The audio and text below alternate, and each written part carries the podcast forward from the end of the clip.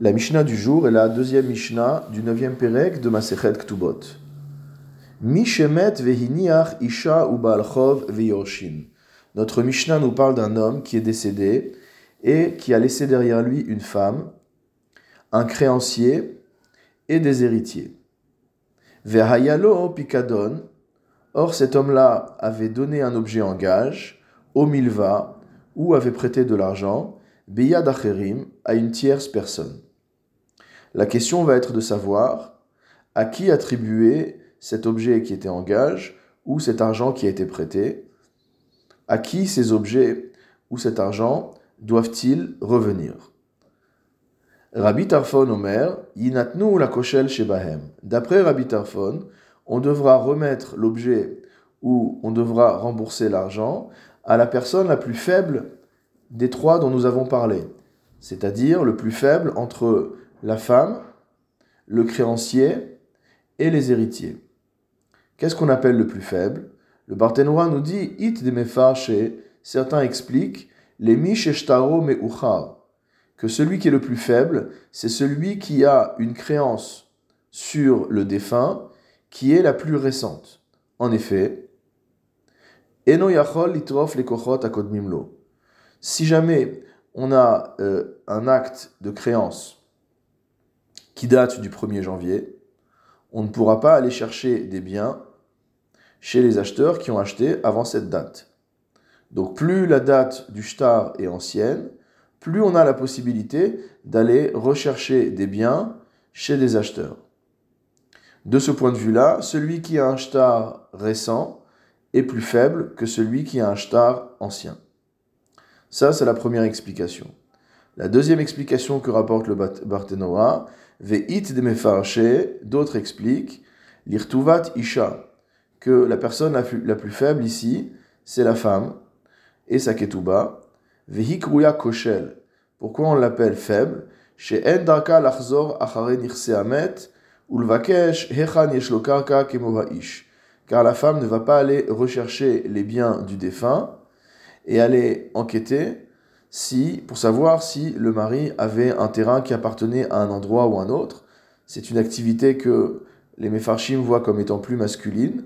Et donc, il faut donner priorité à la femme pour qu'elle n'ait pas besoin d'entreprendre ce type de recherche.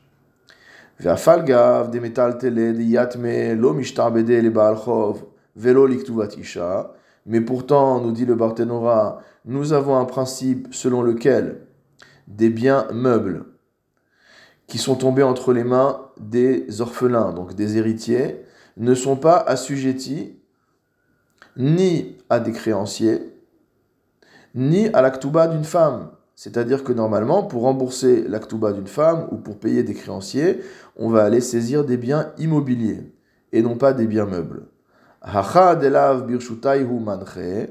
Ici, où ces biens meubles ne sont pas entre leurs mains, ils ne sont pas entre les mains des héritiers, puisque comme l'a dit la Mishnah, le picadon, l'objet en gage, se trouve chez une tierce personne, ou encore l'argent qui a été prêté se trouve entre les mains de l'emprunteur. Donc dans ce cas-là, Svira le Tarfon de in miyad halove o miyad shapikadon etzlo. D'après Rabbi Tarfon, on a le droit d'aller chercher l'objet chez celui qui euh, en est le dépositaire, où on a le droit d'aller chercher l'argent chez l'emprunteur, venotnim le veliktuba. Et cela permettra de rembourser le baalchov, donc le euh, créancier, ou alors de payer la ketuba de la femme. On fait donc exception à la règle selon laquelle de yatme lo selon laquelle les biens qui tombent, les biens meubles qui tombent entre les mains des héritiers ne sont pas assujettis au Baal au créancier. Rabbi Akiva Omer, Rabbi Akiva vient avec une affirmation très forte. En merachamin badin.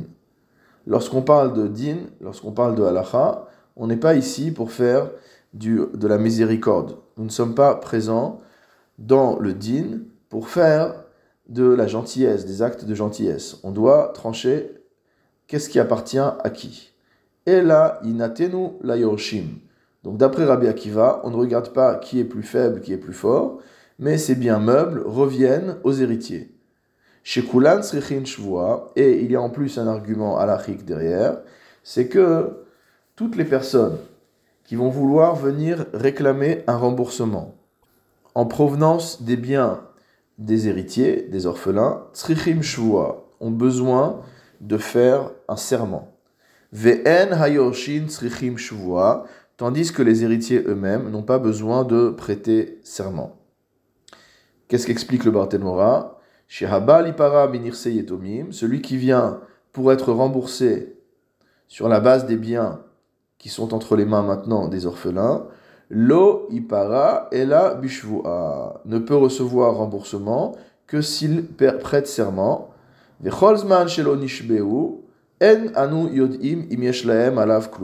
Tant que la personne n'a pas prêté serment, on ne peut pas savoir si on lui doit quoi que ce soit. Hilkar, c'est pourquoi.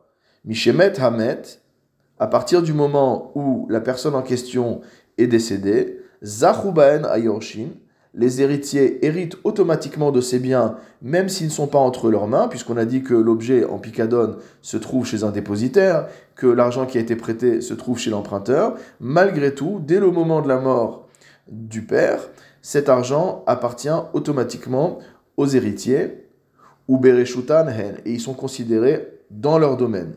C'est pourquoi on ne peut pas faire exception au principe de Metal Tele de Yatmelo Mishtar Bede, on ne peut pas faire exception au principe selon lequel les biens des héritiers ne sont pas assujettis à des créances, puisqu'en fait, on considère que cet argent ou cet objet se trouve déjà entre les mains des héritiers.